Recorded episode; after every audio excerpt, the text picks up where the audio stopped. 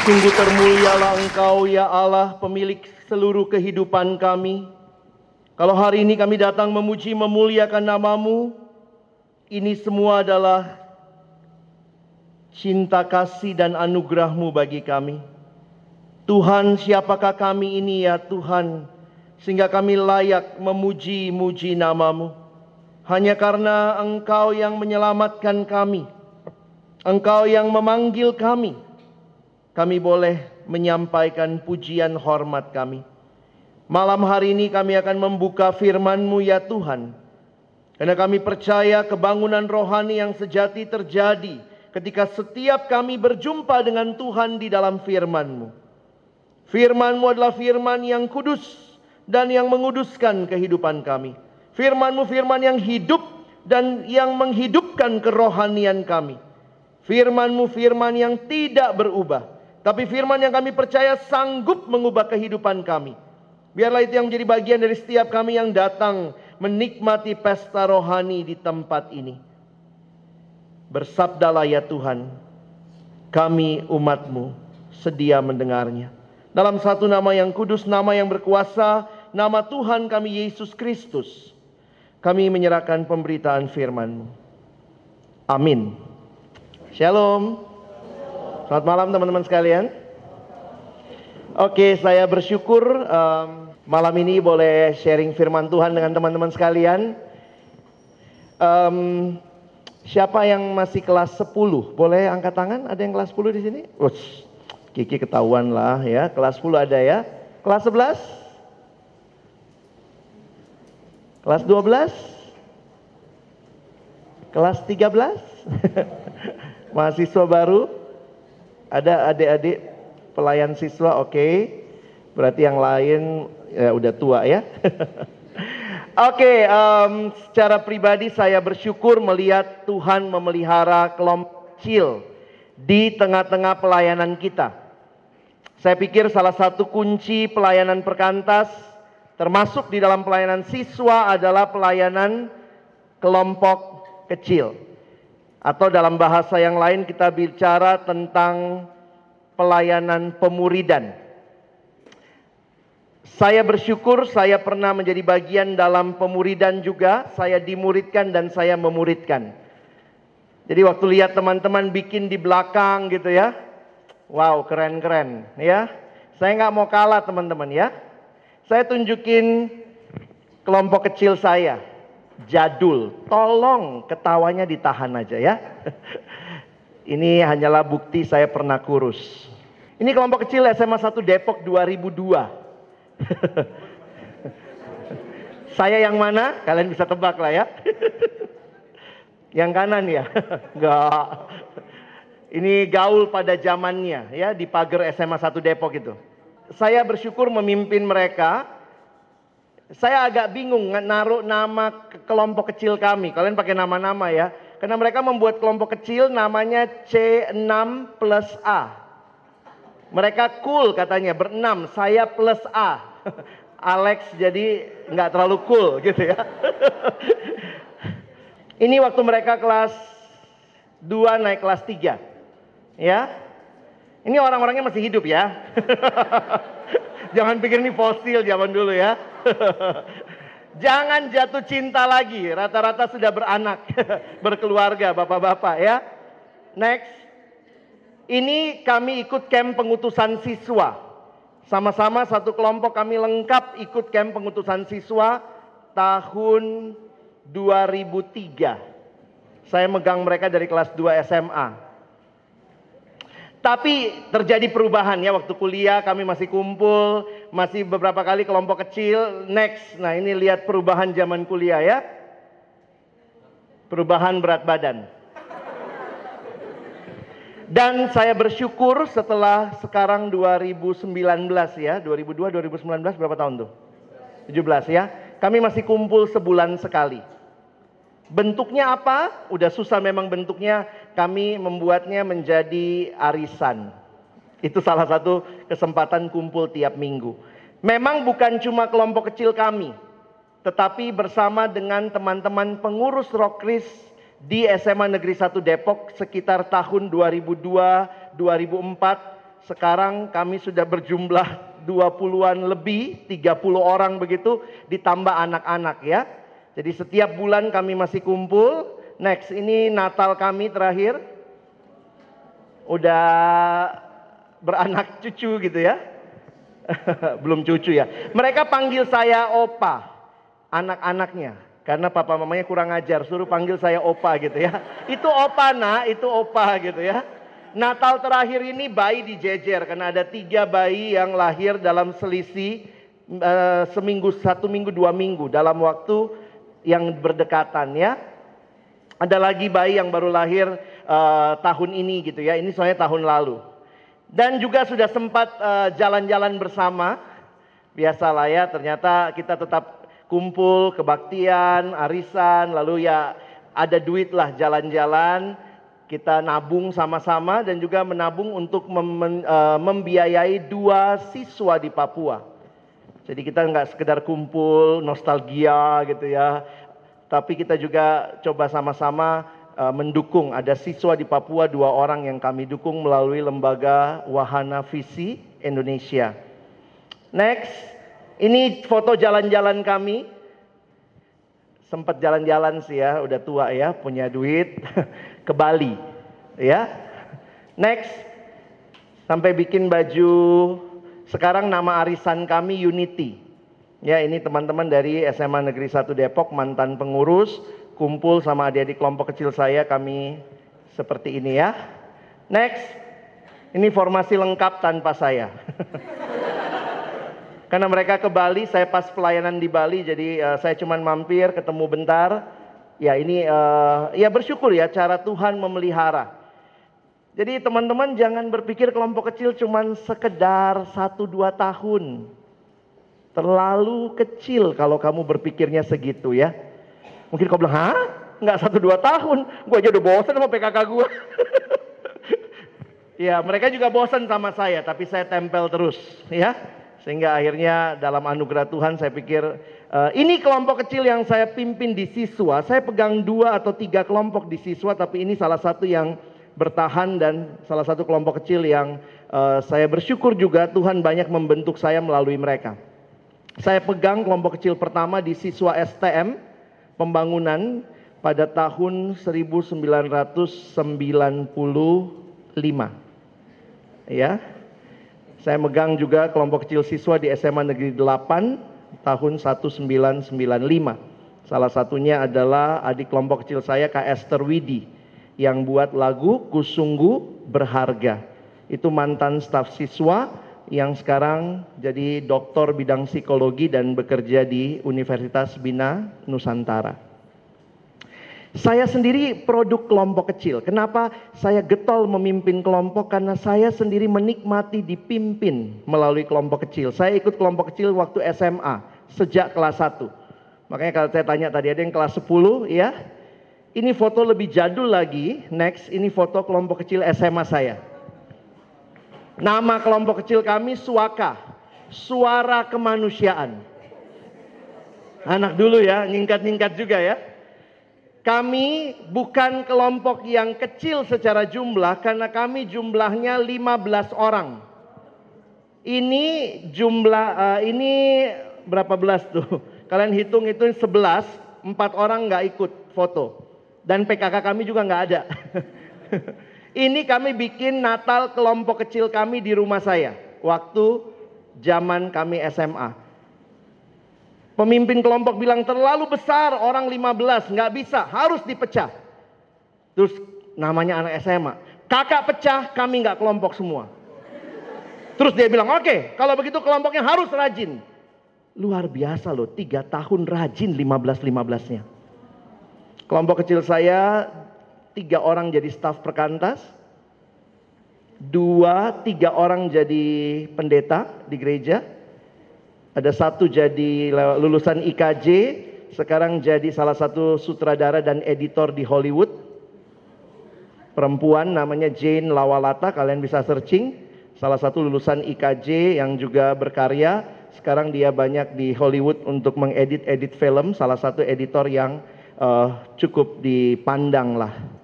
Dan ini orang-orang yang Tuhan bina. Sampai sekarang kami masih ada grup WA Suaka. Tiap pagi pemimpin kelompok kecil kami masih gitu. Selamat pagi dan seperti biasa ya, tidak ada yang bales. AKK-nya kita juga bandel-bandel gitu ya. PKK-nya tuh PKK saya sekarang di Kupang ya tiap pagi tuh. Selamat pagi, foto-foto apa dia kirim ya. Kita nanti kalau ada yang ulang tahun baru semua berkicau. Selamat ulang tahun gitu ya. Oke teman-teman saya pikir ini bukan cuma nostalgia tapi waktu saya siapkan ini satu hal yang muncul di hati saya. Saya katakan Tuhan saya bersyukur. Saya bersyukur bahwa Tuhan memberikan kesempatan saya melalui satu pembentukan. Dan Tuhan bentuk saya dalam keluarga kedua saya. Saya katakan ini keluarga kedua. Karena keluarga pertama keluarga kandung saya. Tapi juga teman-teman persekutuan. Ini udah lebih dari saudara. Khususnya yang suaka ini memang kami sangat dekat juga. Sekarang sudah ya saya ikut dari tahun 89 ya berarti sekarang udah 30 tahun kami bersahabat. Jadi kita punya lagu kebangsaan dan segala macam. Ya udahlah, nggak usah saya ceritain ya. Zaman dulu paling topnya bikin apa? Bikin stempel kelompok kecil. Jijik banget tuh. saya ingat tuh, semua buku kami kita stempel. Suaka, suaka, suaka. Jadi ada tuh stempel kami dulu ya. Kalau kalian kan jijiknya sekarang bikin apa? IG bareng mungkin gitu atau apalah ya. Bikin di belakang kami waktu itu udah pakai stempel ya. Baik, tapi teman-teman ini semua terjadi karena ada Allah yang memanggil dan Allah yang membentuk kita melalui sebuah proses yang panjang. Mari sama-sama kita akan membaca bagian firman malam ini next. Kita lihat Matius pasal yang keempat. Ya, yang bisa lihat di Alkitabmu silakan buka Matius 4 18 sampai 22. Baik, saya baca 18, kalian baca 19, kita bergantian sampai 22. Dan ketika Yesus sedang berjalan menyusur danau Galilea, ia melihat dua orang bersaudara yaitu Simon yang disebut Petrus dan Andreas saudaranya. Mereka sedang menebarkan jala di danau sebab mereka penjala ikan.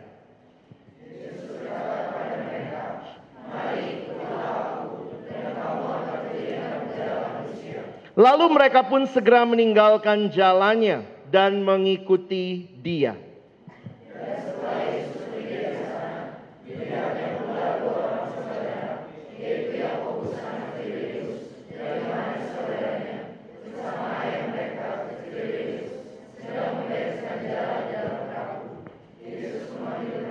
Dan mereka segera meninggalkan perahu serta ayahnya, lalu mengikuti dia.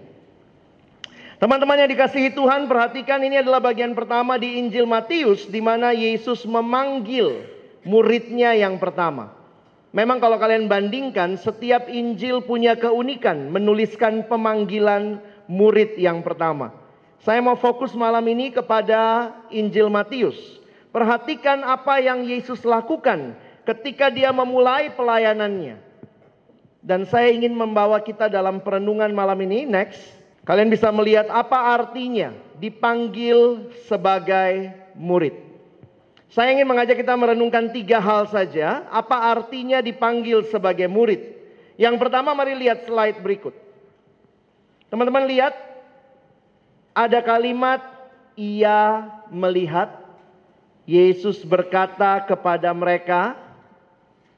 Lalu mereka pun segera meninggalkan jalannya. Next. Ayatnya masih sama ya yang tadi juga.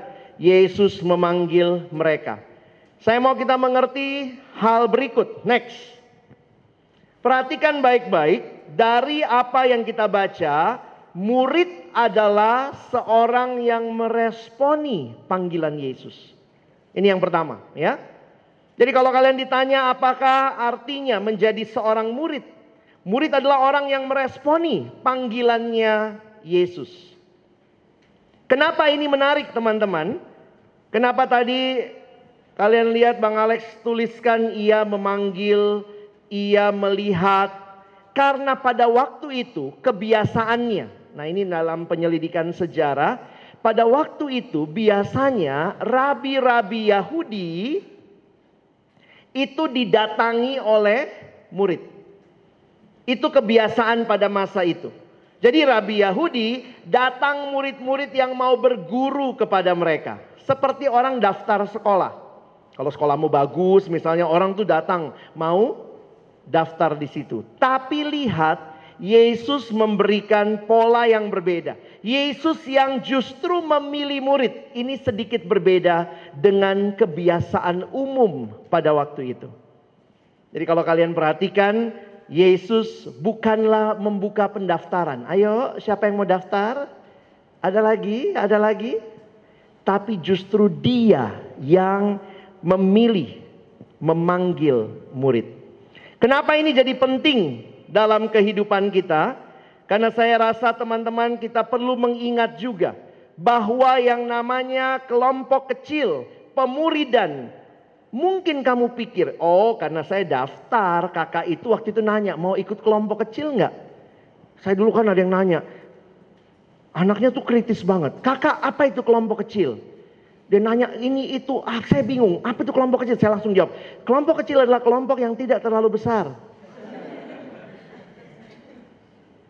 Tapi waktu saya renungkan bagian ini, iya ya, kelompok kecil itu diinisiasi bukan semata-mata oleh keinginan kita ikut.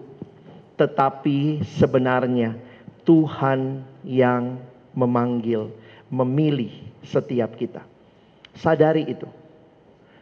Ketika saya melihat perjalanan bersama adik-adik kelompok kecil saya sampai hari ini, walaupun kami tidak ketemu rutin bahas bahan, tapi kita ketemu biasanya dalam uh, arisan, sebelumnya ada kebaktian, kita doa sama-sama, nyanyi sama-sama. Saya melihat iya ya, ini orang-orang yang Tuhan bawa, Tuhan panggil, Tuhan pilih. Dan ini bukan sekadar kelompok yang bertahan 17 tahun karena keinginan kami semata-mata. Mari sadari betul, syukuri kehadiran kelompok kecilmu. Saya sewaktu merenungkan begitu ya, berarti cintanya Tuhan sama Alex Tuhan titip sama PKK saya. Ya. Ini kalau dipikir-pikir gitu ya. Kan Tuhan cinta sama kamu nih. Tuhan titip cintanya ke PKK kamu yang belajar mencintai kamu. Dan jangan lupa, kamu ada karena ada PKK kamu. PKK kamu ada karena ada PKK-nya. Yang Tuhan titip lagi cintanya sama PKK-nya. Sudah pernah ketemu opung KTB-mu, opung kelompokmu? Ini kakak kelompok kecilnya kakak kelompok kecil saya. saya waktu lihat ya karena kan kami juga beberapa kali ketemu dengan siapa yang memuridkan pemimpin saya. Saya cuma mikir gini, Tuhan terima kasih. Itu hanya membuktikan kepada saya yang paling cinta sama saya adalah Tuhan sendiri sehingga Tuhan bangkitkan pemimpin KTB saya, pemimpin kelompok kecil saya. Dan Tuhan bangkitkan pemimpin KTB, pemimpin kelompok kecil, pemimpin kelompok kecil saya. Dia bangkit lagi, ya terus kalian cari gitu ya. Nah itu yang biasanya kita sebut dengan pohon kelompok kecil. Kita bikin pohonnya. Nanti ketemu. Kemarin waktu saya ke Bali, mereka juga ada red-red kelompok kecil. Apa yang mereka lakukan? Foto sama siapa opungnya. Ini ah, kau dari mana kau asalnya? Cari tahu. Ya. Kak, siapa yang mimpin kakak dulu? Si kakak itu datang lagi semua ke situ. Akhirnya ternyata teman-teman di satu kelompok 180 orang itu kurang lebih hanya tiga atau empat kelompok besar. Jadi dari sekian orang mimpin ke bawah, bawahnya mimpin lagi, bawahnya mimpin lagi. Waktu dicari atasnya ada empat orang. Dan itu sebagian besar para stafnya. Dan waktu saya pikir iya ya, ini cintanya Tuhan buat kamu. Di sini saya makin menyadari jangan sepelekan kehadiran kelompok-kelompok pemuridan. Itu cara Tuhan mengasihimu. Cara Tuhan mengasihiku. Ya, coba nanti kalian hayati itu. Ini yang pertama. Sehingga kalau kalian perhatikan, next. Saudara perhatikan, saya bikin warnanya agak berbeda. Yang saya buat warnanya agak berbeda itu adalah nama-nama mereka. Simon yang disebut Petrus, lalu Andreas, Memang kalau kalian perhatikan, murid Yesus ada bukan hanya 12. Yang 12 itu rasul. Kalau teman-teman nanti pelajari Injil Matius, Yesus punya murid sampai yang 70 murid diutus berdua-berdua. Tetapi memang ada kelompok khusus yang namanya rasul. Itu yang 12 orang. Ya. Nah, inilah kalau kalian perhatikan awalnya mereka berjumpa dengan Yesus dan diajak oleh Yesus. Next. Saya senang tadi pas waktu lihat ada mozaik kayak begini ya.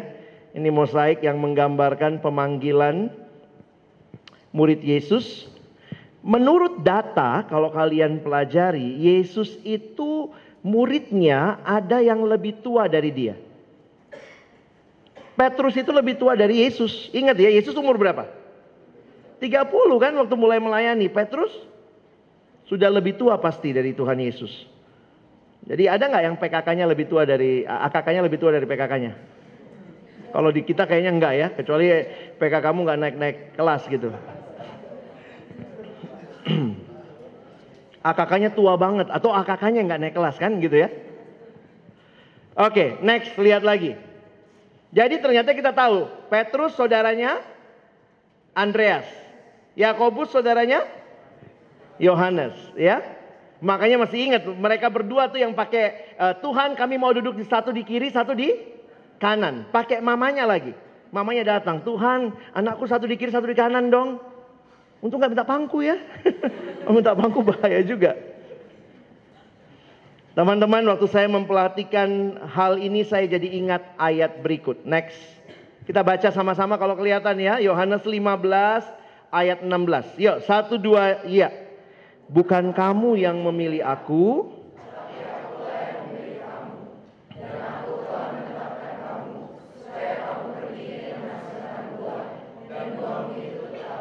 supaya apa yang kamu minta kepada Bapa dalam namaku diberikannya kepada.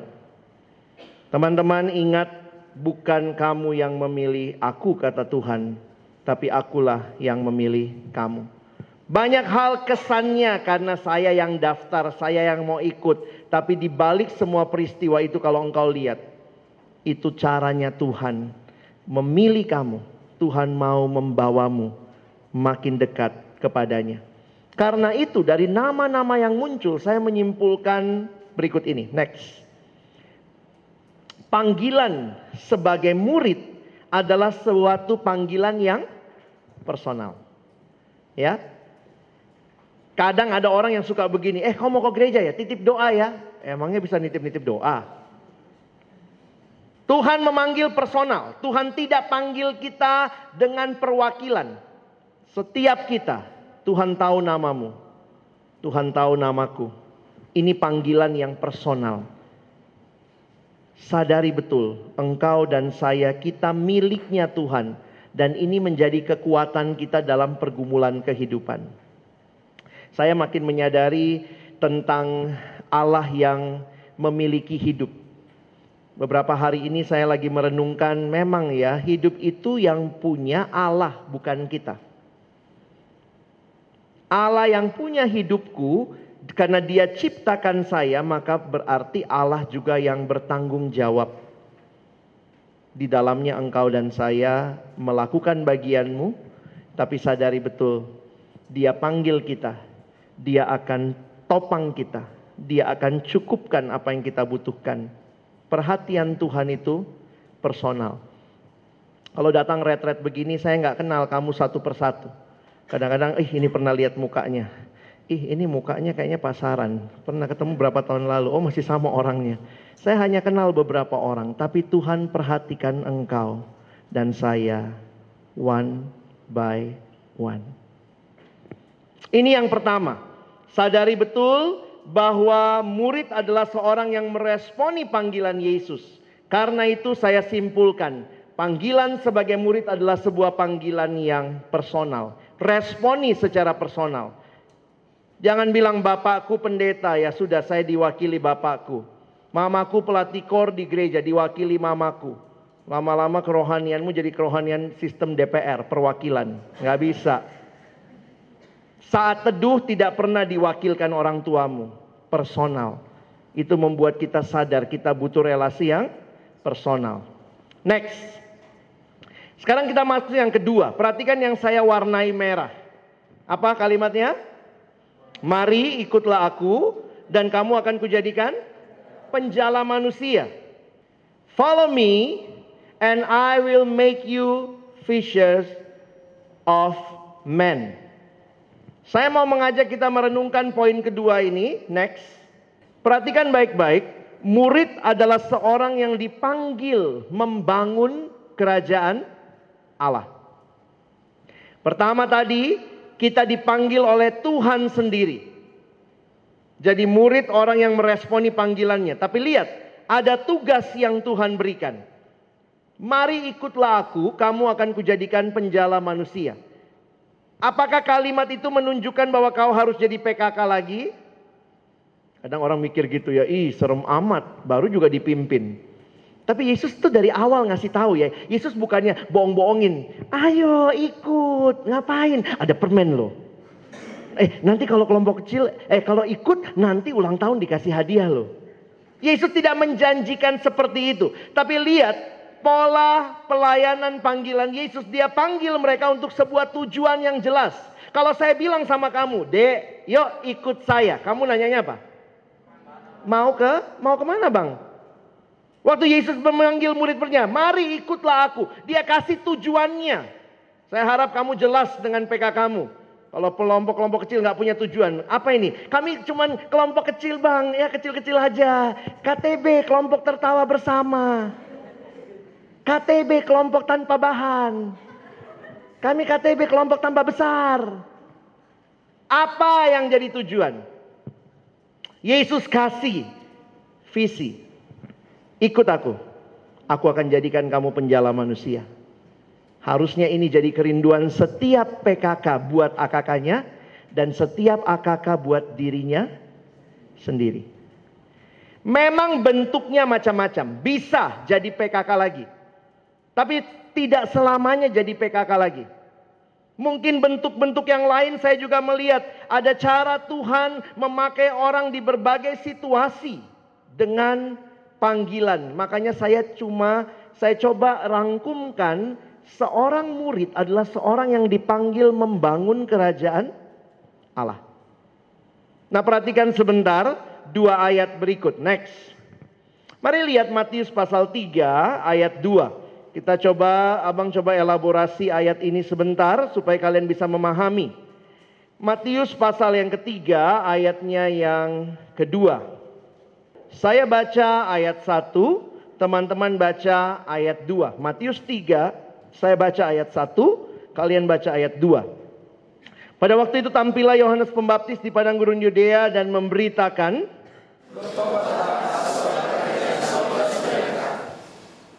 Yohanes yang mempersiapkan jalan bagi Yesus mengatakan kepada generasi itu bertobatlah sebab kerajaan sorga sudah dekat. Sekarang perhatikan Matius 4 ayat 17 ya. Saya baca ayat 12 dan 13. Kalian ikuti di Alkitabmu 12 13, kalian langsung 17 ya.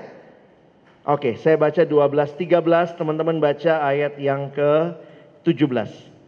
Tetapi waktu Yesus mendengar bahwa Yohanes telah ditangkap, menyingkirlah ia ke Galilea. Ia meninggalkan Nazaret dan diam di Kapernaum di tepi danau, di daerah Zebulon dan Naftali. 17.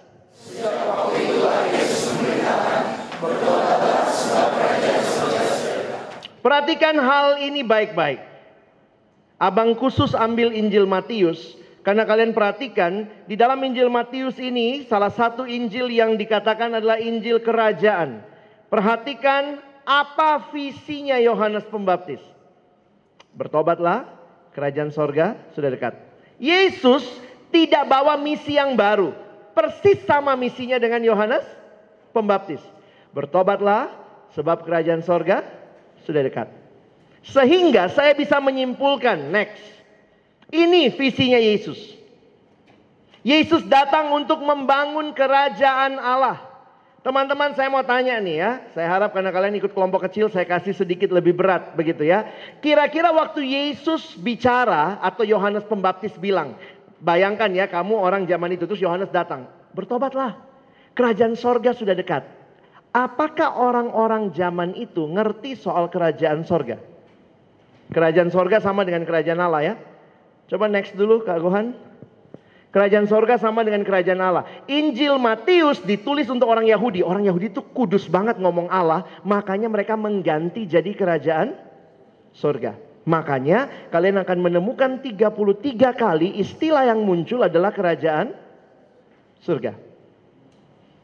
Nah balik lagi nih. Waktu Yohanes Pembaptis datang. Bertobatlah kerajaan sorga sudah dekat. Kira-kira orang zaman itu ngerti nggak? Kalau kamu bilang dia tidak ngerti, apa dong tujuan pesan itu? Pasti mereka ngerti. Karena kalau misalnya saya datang ya, saya datang sama kalian ya, lalu saya bilang nih, teman-teman, alif bla bla alif Ngerti nggak? Enggak. Coba bayangkan waktu Yohanes Pembaptis datang, apakah Yohanes ngomong begitu ke generasi itu? Ah, bla Orang yang, hah? Berarti kita bisa simpulkan, pasti orang zaman itu ngerti istilah kerajaan surga. Dari mana mereka ngertinya? Ini sudah ada sejak perjanjian lama. Jadi kalau kalian perhatikan Yesus tidak bawa misi yang totally new. Yesus bawa misi yang sudah berurat akar sejak perjanjian lama. Kalau kalian perhatikan dari awal Allah menciptakan dunia ini, Allah sedang membangun kerajaannya. Makanya kalau kalian perhatikan kata pemahaman tentang kerajaan Allah bahkan dimulai kalau saya tariknya dari sejak penciptaan. Contoh, kalau abang ciptakan benda ini, ini namanya pointer ya, yang nggak lagi nggak jalan nih ya. Ini namanya pointer. Kalau saya cipta benda ini, maka benda ini pertama kali dicipta punyanya siapa? Yang mencipta. Kalau begitu siapa rajanya benda ini? Oh penciptanya. Siapa yang harus dilayani oleh benda ini? Penciptanya. Ketika Allah menciptakan seluruh dunia ini, maka begitu Allah mencipta dunia ini punya siapa? Punya Allah. Siapa rajanya? Allah. Itulah kita melihat Allah menciptakan manusia. Mereka harus taat kepada Allah. Lalu kemudian di dalam perjanjian lama. Kalian bisa melihat konsep kerajaan Allah.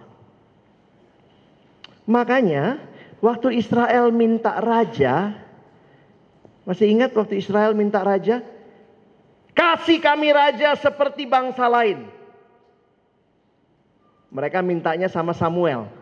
Lalu Samuel datang sama Tuhan. Lalu kalimatnya Tuhan menarik tuh. Tuhan kira-kira ngomong begini. Samuel, please nggak usah baper. Kenapa? Tuhan bilang begini. Bukan kau Samuel yang mereka tolak, tapi aku. Waktu Israel minta raja, Samuel datang, Tuhan bangsa ini minta raja, gimana sih bangsa ini? Tuhan bilang, please Samuel, jangan baper, bukan kau yang ditolak. Sebenarnya akulah yang mereka tolak. Allah sebagai raja itu konsep dari perjanjian lama. Umat Allah minta raja, mereka bilang kami minta raja yang bisa kami lihat seperti yang dimiliki bangsa lain. Tuhan mana nggak kelihatan. Sejak itulah teokrasi berubah menjadi monarki. Kalian bisa lihat itu ya. Teokrasi kita praja-raja berubah jadi monarki. Di masa monarki itu, kalau kalian lihat ya, pernah satu dulu dari raja-raja nggak? Itu bosannya luar biasa ya. Raja ini makin jahat, makin jahat, makin jahat. Raja ini makin jahat, makin jahat, makin jahat. Anaknya tambah jahat, tambah jahat, tambah jahat. Ini satu dua apaan? Jangan kau pikir nggak ada gunanya ya itu mau membuktikan kepada kita para pembaca. Tuhan mau mengatakan, raja yang kalian minta, mereka tidak bisa ikut apa yang aku mau. Karena itu rajamu makin lama makin jahat, karena itu Tuhan buang mereka. Karena itu perjanjian Tuhan loh sama Israel. Kau minta raja, oke. Okay. Tapi kalau raja itu jahat, kau yang tanggung. Karena bukan cuma rajanya. Saya akan buang kamu. Makanya Israel dibawa ke pem, buangan. Akhir dari kitab raja-raja. Israel harus dibuang. Jadi kalau kau jadi orang Israel anak kecil. Ma kenapa kita dibuang? Mama mau bilang baca itu raja-raja. Rajamu goblok. Rajamu itu. Kena penyakit jugulisme. Jadi gitu ya. Jadi apa tujuan kitab raja-raja ditulis? Untuk memberitahu kepada generasi kemudian baca kitab itu. Kalau kau bandel lagi, kayak gitu nasibmu. Ya. Jadi ini masih tentang apa? Tentang kerajaan Allah. Nah, kalau kalian perhatikan kerajaan Allah nanti muncul lagi Sejak itu kalau kalian perhatikan, sejak di pembuangan Israel sudah tidak lagi pernah punya raja. Benar nggak? Waktu pulang dari pembuangan juga tidak ada raja. Terakhir Israel punya raja di zaman raja-raja itu selesai.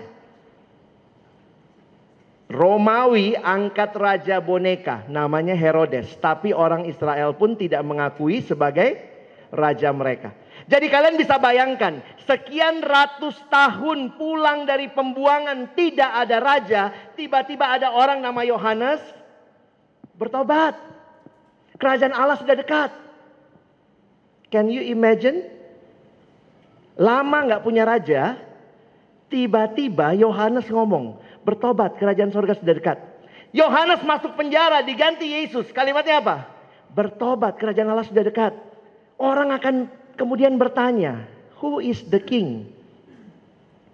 Di sinilah konsep pengharapan orang Yahudi yang disebut sebagai konsep Mesias. Mereka punya keyakinan satu waktu kelak Tuhan akan membangkitkan Mesias. Ciri-cirinya ada di perjanjian lama. Kita mau Natal kan? Mesias harus dari keturunan Daud. Mesias laki perempuan. Sorry ya laki ya. Mamanya? Ya perempuan lah. Tapi wanita itu adalah pera perawan. Itu udah dinubuatkan. Makanya Yesus itu klop menggenapkan semua yang menjadi syarat Mesias. Yesus turunan siapa? turunan Daud. Hebat ya Yesus turunan raja tuh. Lahirnya miskin banget. Waktu saya merenungkan ini, saya lagi membayangkan. Ternyata Yesus datang dengan satu tujuan yang jelas. Dia mau membangun kerajaan Allah. Tapi kerajaan yang dia mau bangun beda dengan yang dimengerti orang pada waktu itu. Orang waktu itu mengerti bahwa, oh kalau Mesias datang dia akan menunggang balikan kerajaan Roma. Lalu kemudian raja itu Mesias memerintah. Yesus bilang, "No. Aku ini Mesias yang pilih jalan yang tidak populer. Aku Mesias yang bakal mati." Makanya Petrus langsung tarik Yesus, "Tuhan, jauhlah daripadamu." Karena tidak ada dalam konsep mereka Mesias itu harus mati. Mesias itu mesti menang. Yesus ditarik sama Petrus tuh. Kalau kalian baca itu ya, Yesus ditarik sama Petrus lalu kemudian Petrus bilang begini, Jauhlah hal itu daripadamu. Lalu Yesus ngomong sama Petrus. Enyahlah kau iblis. Pernah nggak PK kamu bilang gitu ke kau? Iblis kau. Saya pikir ini, ini kalimat paling serem yang diucapkan seorang PKK ke AKK-nya ya.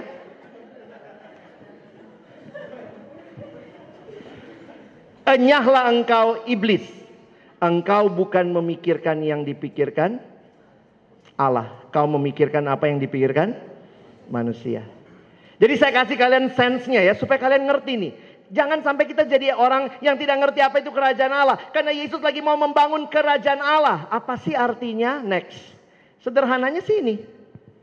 Allah adalah satu-satunya raja yang berkuasa penuh dan memerintah atas seluruh ciptaannya. Di perjanjian lama Allah raja? Yes. Perjanjian baru Allah raja? Yes. Itu yang Yesus lagi mau bangun supaya seluruh dunia merajakan Allah. Dan untuk itu, apa yang Yesus lakukan? Dia mati. Kenapa? Di Alkitab ada dua konsep besar. Saya harap kalian pahami sebentar ya. Please bear with me. Pertama, konsep penciptaan. Tadi abang kasih contoh ya. Kalau saya cipta benda ini, begitu dicipta ini punya siapa? Penciptanya. Berarti dalam konsep penciptaan ada konsep kepemilikan. Kata kedua di Alkitab yang besar adalah penebusan. Apa artinya tebus? Kalau ada sebuah benda terjual, tergadai, apa artinya ditebus? Dibeli lagi kan? Saya bayarkan sejumlah uang atau barang supaya barang itu kembali jadi milik saya. Berarti dalam konsep penebusan ada konsep kepemilikan, sama nggak?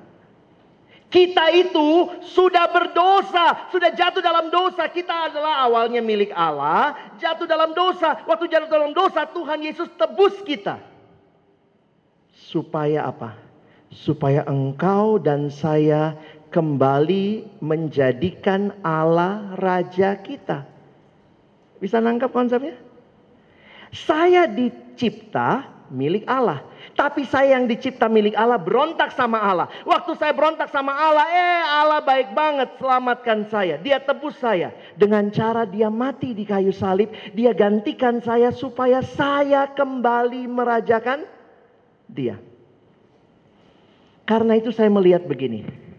Bagaimana Yesus membangun kerajaan Allah?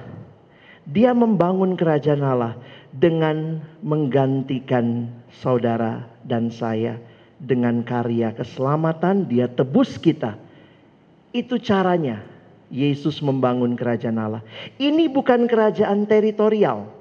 Ini kerajaan spiritual. Makanya waktu di kisah Rasul 1 muridnya tanya, Tuhan maukah engkau pada masa ini memulihkan kerajaan bagi Israel? Yesus bilang, no.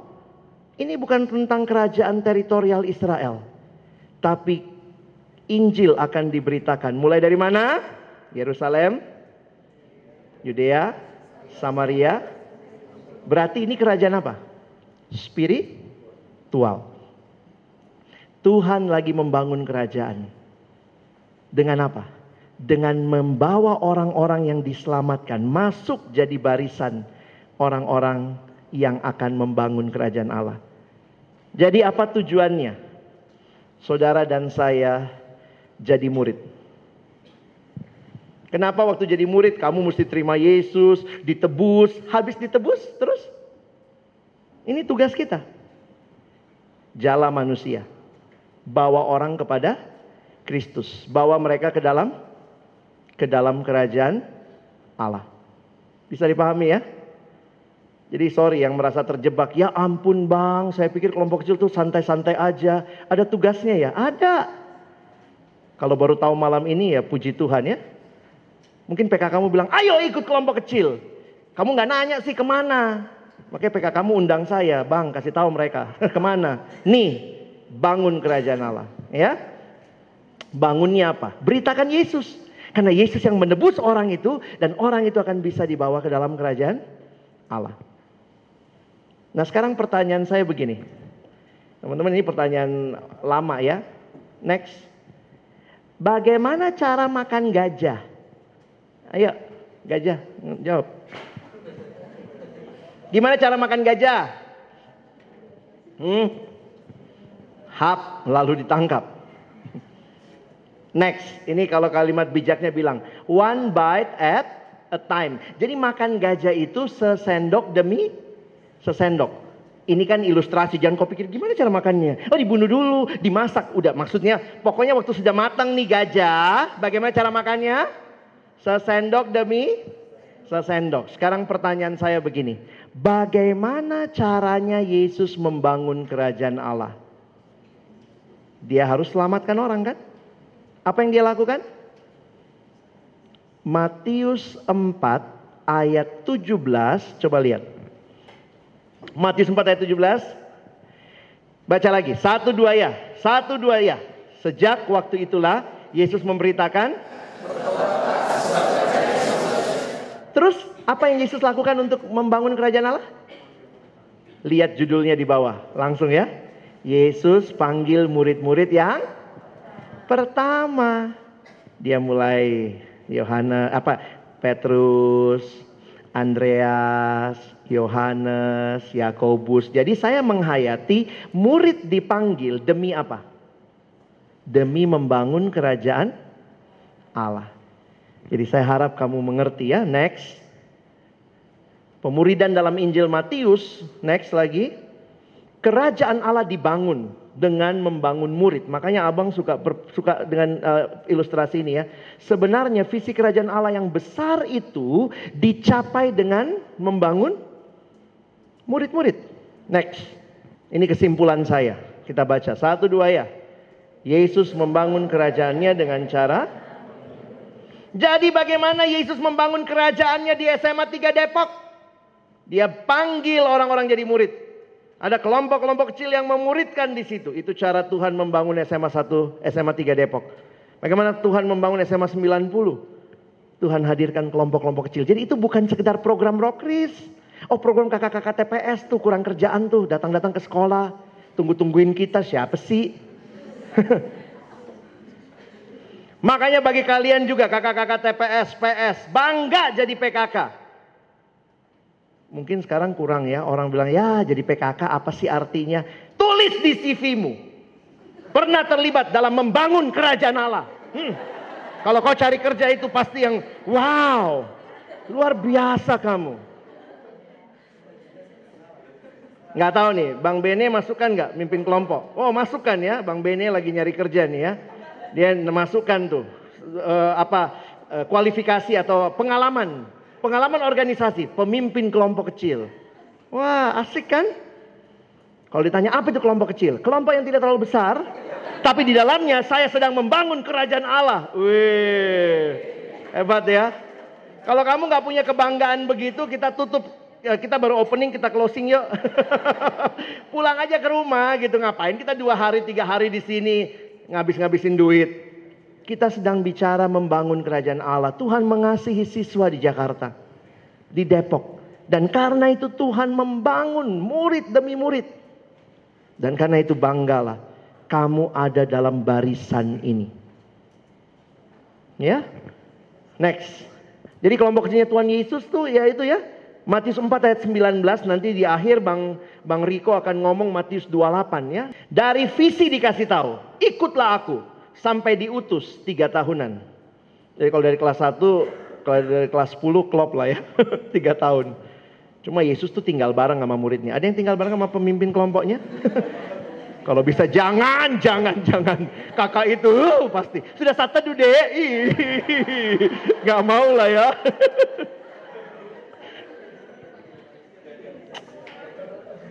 Oke, okay. next. Jadi saya melihat begini. Bagaimana caranya? Bagi saya Yesus punya visi menjangkau dunia. Next. Saya nggak ketemu foto Yesus ya, maaf. Jadi ini anggaplah Tuhan Yesus. Memang Tuhan Yesus punya 12 murid. Tapi dari 12 murid itu sebenarnya ada kelompok yang paling dekat. Tiga orang. Siapa itu? Petrus, Yakobus, Yohanes. Ini kelompok kecil inti. Eh, ya. Yang lain penggembira. Enggak sih. enggak, enggak, enggak. Tetap loh. Kan kalau kalian lihat ya, dari tiga 12, 70 menjangkau dunia. Makanya kalau saya pikir-pikir ya, Tuhan Yesus itu tiga tahun pelayanan sukses nggak menurutmu? Coba. Tiga tahun pelayanan cuma ninggalin apa? Pelayanan Yesus cuma ninggalin 11 murid. Satu kan bandel ya. Sebelas, satu si siapa tuh? Yudas. Makanya jangan terlalu ini juga ya. Kadang-kadang saya mikir, Tuhan Yesus waktu balik ke surga kira-kira malaikat nyambut. Gimana bos? Sudah kelar. gitu ya. Itu ada percakapan fiktif loh yang dibikin oleh seorang penulis buku. Buku Pemuridan Seni yang Hilang, Leroy Ames kasih percakapan fiktif. Waktu Yesus sudah balik ke surga, terus malaikat nyambut, bos pulang kan? Malaikat gimana? Gimana bos? Udah selesai misinya? Terus Yesus bilang, iya udah. Terus malaikat iseng, hah? Udah? Berarti seluruh dunia udah kenal Injil dong? Belum. Loh, kamu percayakan sama siapa Tuhan? Terus Yesus ngomong, saya percayakan kepada sebelas orang. Lalu kemudian malaikat iseng lagi nanya, bagaimana kalau mereka gagal?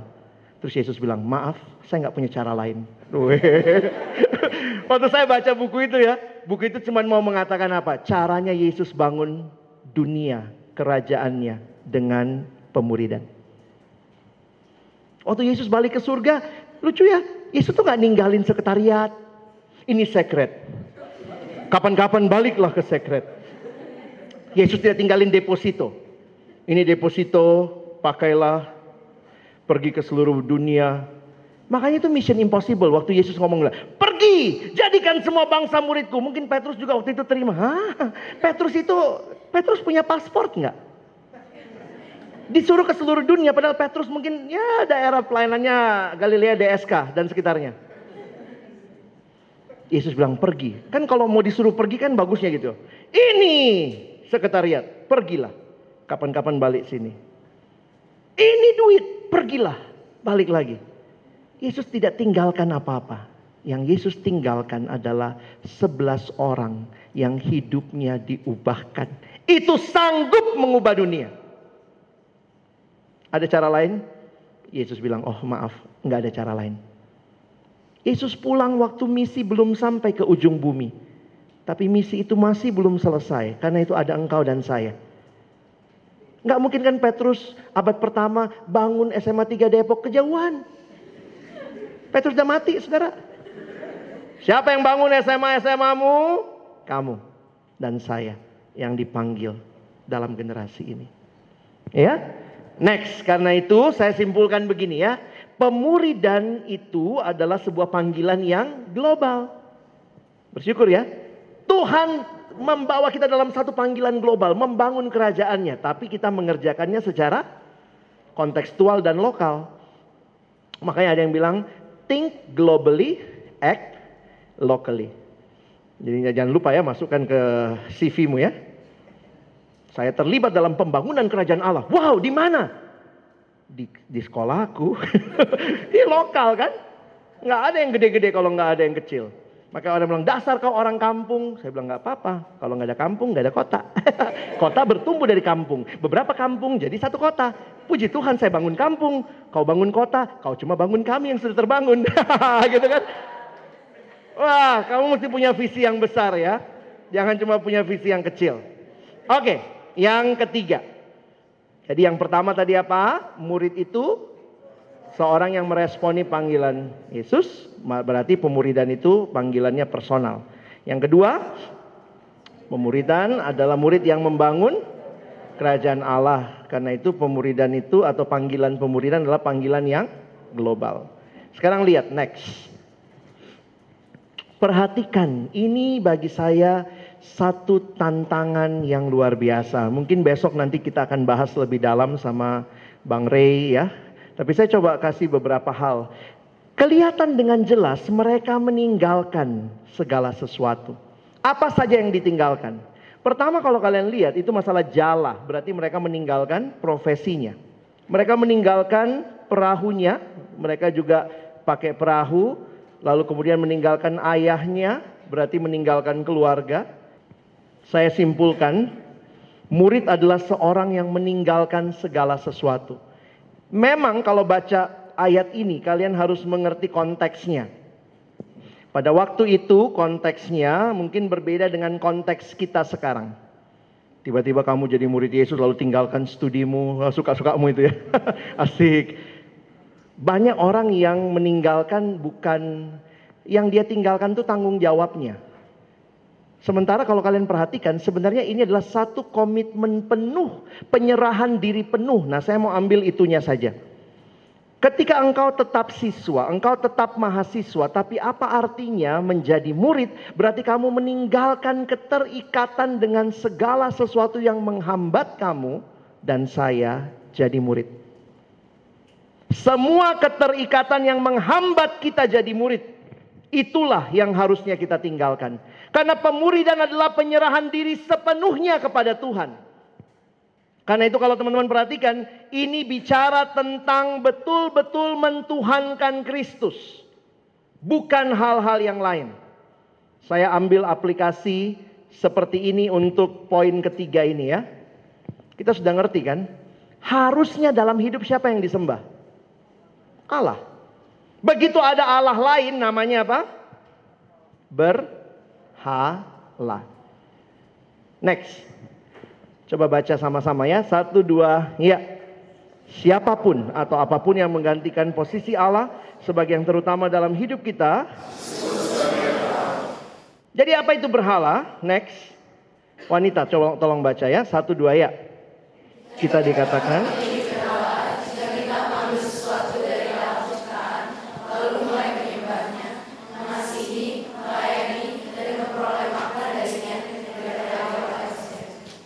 Jadi berhala ini kita ambil, kita rasa nanti harga diri kita, tujuan hidup kita dari berhala itu.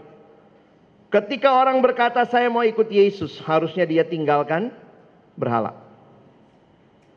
Next, pria tolong baca ya. Satu, dua, iya. Berhala berarti mengubah sesuatu yang baik. Apa yang baik dalam hidup? Banyak ya. Keluarga baik. Orang tua baik nggak? Bisa jadi berhala? Bisa. Ketika orang tua yang baik kau jadikan utama, itu jadi berhala biarlah orang tua tetap pada posisi yang baik. Kalau sudah pacaran, pacar bisa jadi berhala?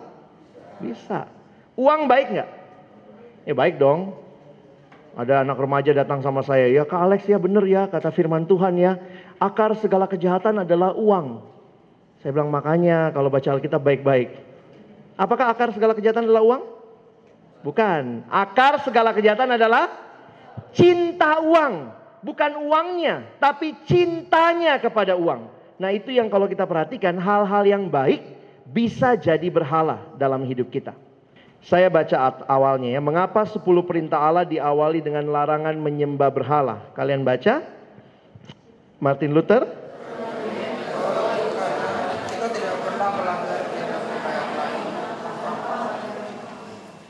Saya coba jelaskan sedikit tentang berhala ini. Konsep ini dari mana? Salah satu yang menggali konsep ini dengan dalam adalah opung kita Martin Luther. Kamu yang gereja Lutheran ya, harus kenali ini ajarannya opung. Yang dari apa? HKBP. Nah itu. Ya.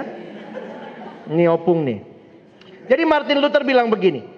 Kalau Allah ciptakan manusia, maka manusia dicipta oleh Allah. Manusia diciptakan oleh Allah untuk siapa? Coba ingat, pertama kali Allah cipta manusia, Allah cipta manusia untuk siapa? Untuk Allah kan? Untuk diri Allah. Jadi sebenarnya manusia adalah makhluk yang akan selalu menyembah. Itu being kita. Manusia itu dalam hidup akan selalu menyembah. Jadi lihat, bukannya pilihannya bukan begini, menyembah atau tidak menyembah. Bukan itu pilihannya. Pilihan kita adalah sedang menyembah Allah yang benar atau sedang menyembah yang bukan Allah. Kalau betul kita makhluk yang menyembah, maka kita akan selalu menyembah. Maka pilihannya adalah lagi sembah Allah yang benar atau lagi sembah Allah yang tidak benar. Allah yang tidak benar disebut berhala. Makanya Martin Luther bilang tidak mungkin orang cuma melanggar satu perintah. Masih ingat Allah kasih 10 perintah? Kalau dibilang gini, kamu berdosa. Dosanya apa? Berzina. Sebenarnya kata Martin Luther, kamu tidak cuma melanggar perintah yang keberapa tuh berzina? Tujuh ya. Kamu juga pasti melanggar perintah yang pertama. Kenapa? Ada yang bukan Allah yang seharusnya yang kau tempatkan jadi Allah. Yaitu apa? Orang yang berzina Allahnya seks. Orang yang berzina adalah Allahnya nafsunya. Kalau kamu melanggar mencuri, pasti kamu tidak cuma melanggar mencuri, Kau sampai mencuri karena Allahmu adalah harta, uang. Makanya Martin Luther ingatkan, tidak bisa kita cuma melanggar satu perintah. Hebat loh opung ini ya. Saya waktu dalami ajarannya, wow. Dia ingin mengatakan bahwa kita harus cari bukan cuma di permukaannya dosa itu. Lihat ke dalamnya, apa yang sedang terjadi di hati. Makanya kata Martin Luther, sepuluh perintah Allah itu dimulai dengan jangan ada padamu Allah lain. Kayak Tuhan udah tahu nih, ini pasti bikin berhala. Makanya Calvin melanjutkan dengan pemahaman yang menarik. Calvin bilang begini, hati manusia itu adalah factory of idols. Karena kita makhluk yang selalu menyembah, tapi selalu tidak mau menyembah Allah, maka kita akan selalu cari yang disembah. Maka kita akan membuat Allah-Allah yang baru. Calvin bilang, our hearts is the factory of idols. Jadi ini yang terjadi. Next, kita baca ya, satu dua ya. Penyembahan berhala ada di mana-mana dan memiliki kuasa dan atas tindakan-tindakan kita karena memiliki kuasa atas hati kita. Ada satu kesimpulan menarik yang saya harap kita bisa pahami tentang meninggalkan segala sesuatu ya. Next. Yuk kita baca. Satu, dua, ya. Hal-hal yang menghalangi saya untuk mengikut Yesus dengan sepenuh hati menunjukkan bahwa mungkin hal-hal tersebut Harusnya. Waktu saya sudah ikut kelompok kecil, Yesus adalah Tuhanku, adalah Rajaku, maka harusnya tidak ada raja yang lain. Tapi jangan-jangan rajamu masih nafsumu, itu yang kau sembah. Pornografi jalan terus, kelompok kecil terus, pornografi terus, nggak apa-apa bang berdua bersama-sama, beriringan, bergandeng tangan ikut kelompok kecil, katanya mentuhankan Kristus, pada saat yang sama masih main-main dengan berhala-berhala yang lain. Hati-hati, itu mungkin masih jadi tuanmu. Next, ini Timothy Keller bilang gini ya. An idol is anything that you turn and say save me. Jadi orang cari-cari berhala tuh ya berhala menawarkan kepuasan, menawarkan segala hal dan itu sangat mengerikan. Karena itu saya menyimpulkan poin ketiga ini, panggilan sebagai murid adalah panggilan yang radikal. Saya melihat Yesus mengatakan ikut aku dan lihat respon mereka. Ini sebuah panggilan yang sangat radikal. Kalau benar-benar teman-teman mau jadi murid Tuhan, mau jadi orang yang ikut dia sungguh-sungguh, maka ingat baik-baik pertanyaan malam ini, apa yang harus engkau tinggalkan? Mungkinkah hal-hal yang selama ini masih kau sukai, tapi itu bukan yang Tuhan mau? Mari katakan Tuhan, saya mau tinggalkan. Saya simpulkan, apa arti dipanggil sebagai murid? Yang pertama, Murid adalah seorang yang meresponi panggilan Yesus. Karena itu, next, panggilan itu personal. Kedua, murid adalah seorang yang dipanggil membangun kerajaan Allah. Ingat, bagianmu dan bagianku, beritakan firman, bawa siswa, jangkau siswa, demi kemuliaan Allah. Next, panggilan Allah adalah panggilan yang global. Dan yang terakhir, next, murid adalah seorang yang meninggalkan segala sesuatu. Karena itu berarti panggilan yang yang radikal. Malam hari ini mengawali RKK ini, saya rindu teman-teman datang kepada Tuhan, renungkan lagi panggilannya buat hidupmu, dan mari jawab sungguh-sungguh. Saya mau ikut Yesus. Saya mau ikut Yesus. Ada hal yang harus saya tinggalkan. Mungkin susah, mungkin bahkan menderita. Tapi apakah engkau mau ikut Yesus selama-lamanya? Mari tunduk kepala di hadapan Tuhan.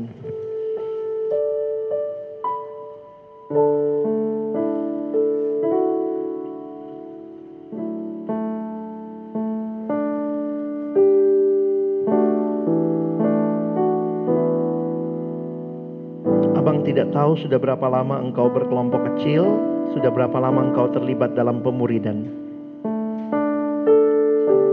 Tapi ingatlah, syukuri anugerah Tuhan ini. Tuhan yang panggil, Tuhan yang pilih, ini panggilan yang personal. Mari bersyukur kepada Tuhan.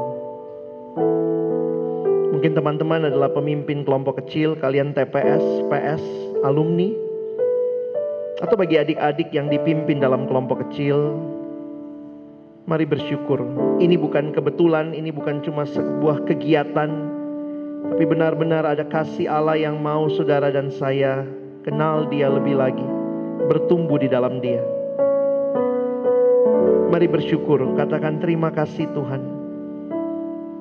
Kau memanggilku, kau mengasihiku.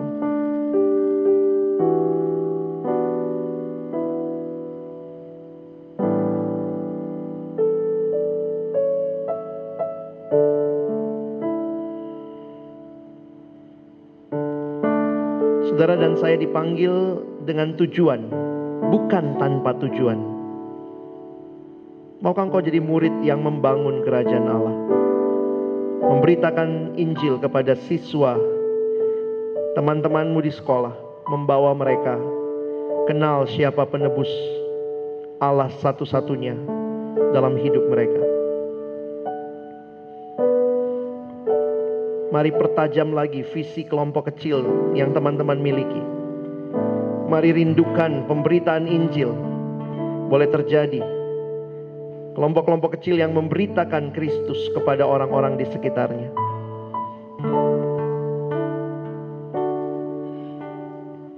Banggalah. Tuhan melibatkan saudara membangun kerajaannya. Jangan pikir ini kelompok yang kecil, hanya segelintir orang. Tapi itu juga cara Tuhan membangun dunia ini. Rindukan di sekolah tempat kamu belajar. Atau di sekolah tempat teman-teman TPS, PS dampingi. Rindukan di situ ada kelompok-kelompok kecil, murid-murid yang membangun kerajaan Allah.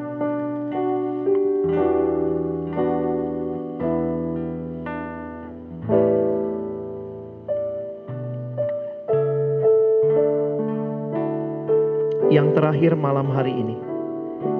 Adakah di antara kita yang masih begitu terikat dengan hidup yang lama? Perjuangan hidup sebagai murid berarti mentuhankan Kristus satu-satunya. Yang juga berarti melepaskan hal-hal yang mengikat engkau. Malam ini kalau Tuhan hadir di sini dan menantang engkau, ikut aku apa yang harus saudara dan saya tinggalkan?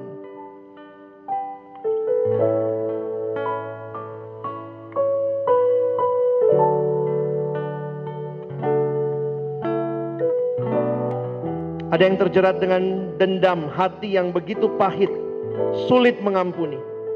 Mungkin kau ter, terjebak di dalam akar pahit yang dalam. Kau sulit bersyukur. Atau mungkin kau orang yang sedang bergumul dengan dosa-dosa tertentu. Orang lain tidak tahu. Tapi ingat Tuhan tahu. Matanya maha tembus. Di ruangan yang paling gelap dan tertutup sekalipun. Yang kau rasa tidak ada orang yang lihat, tidak ada orang yang tahu. Tuhan hadir dan tahu. Izinkan saya sebagai hamba Tuhan malam hari ini. Memberikan penantangan kepada setiap saudara jika ada di antara saudara yang malam ini berkata, Tuhan di sini saya. Saya mau sungguh-sungguh percaya kepadamu. Itu berarti juga saya mau meninggalkan dosa-dosa. Hal-hal yang selama ini masih mengikat saya. Saya sudah ikut kelompok kecil. Saya sudah pernah dilayani. Saya sudah ikut banyak hal. Tetapi ini hal yang masih menjadi ikatan saya. Dan malam hari ini. Lepaskan saya Tuhan Baharui saya Tuhan. Untuk jadi murid yang sungguh-sungguh hidup hanya bagi Tuhan. Adakah yang malam hari ini di hadapan Tuhan membuka dirinya dan berkata Tuhan di sini saya. Saya mau sungguh-sungguh percaya dan mau meninggalkan dosa-dosa yang selama ini membelenggu saya. Saya mau jadi murid yang sungguh-sungguh radikal yang di dalamnya engkau dimuliakan. Dan saya mau tinggalkan hidup yang lama. Angkat tanganmu, saya mau berdoa bagi saudara. Puji Tuhan. Puji Tuhan. Puji Tuhan. Ada lagi. Mungkin kau sudah melayani. Kau rasa dirimu orang yang baik. Tapi hari ini Tuhan meneropong lagi kedalaman hatimu. Kalau masih ada hal-hal yang kau simpan di dalam kenajisan yang masih belum kau tinggalkan. Hari ini Tuhan katakan, mari ikut aku. Maukah kau tinggalkan? Angkat tanganmu. Ada lagi. Puji Tuhan, masih ada lagi. Puji Tuhan. Ada lagi.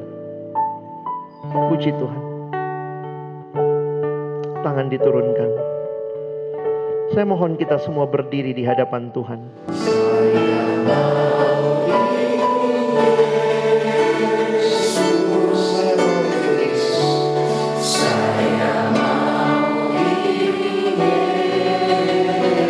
Sampai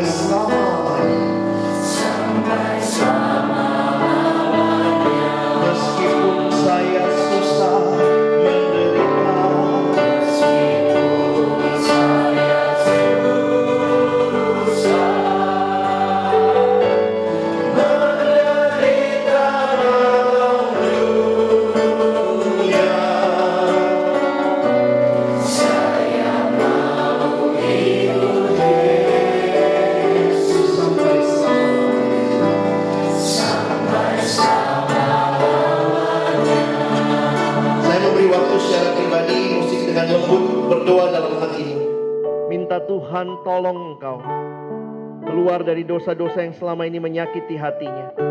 Mari belajar meninggalkan segala sesuatu dan ikut dia sungguh-sungguh. Itu panggilan pemuridan. Panggilan yang radikal, yang personal, dengan misi yang global. Mari teman-teman berdoa bagi dirimu secara pribadi. Nyatakan di hadapan Tuhan.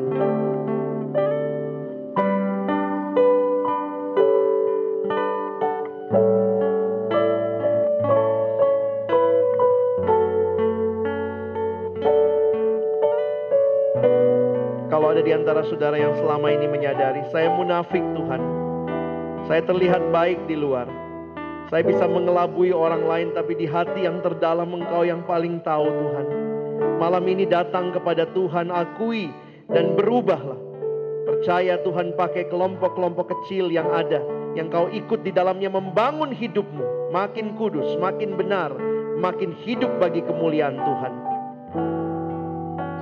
Mari berdoa juga supaya Tuhan pulihkan. Nyanyi lagu ini begitu mudah. Saya mau ikut Yesus, saya mau ikut Yesus.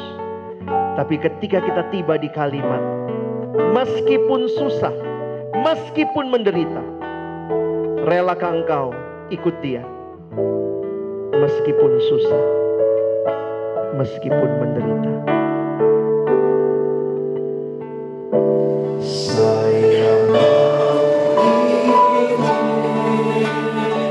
Sebutkan namamu di hadapan Tuhan.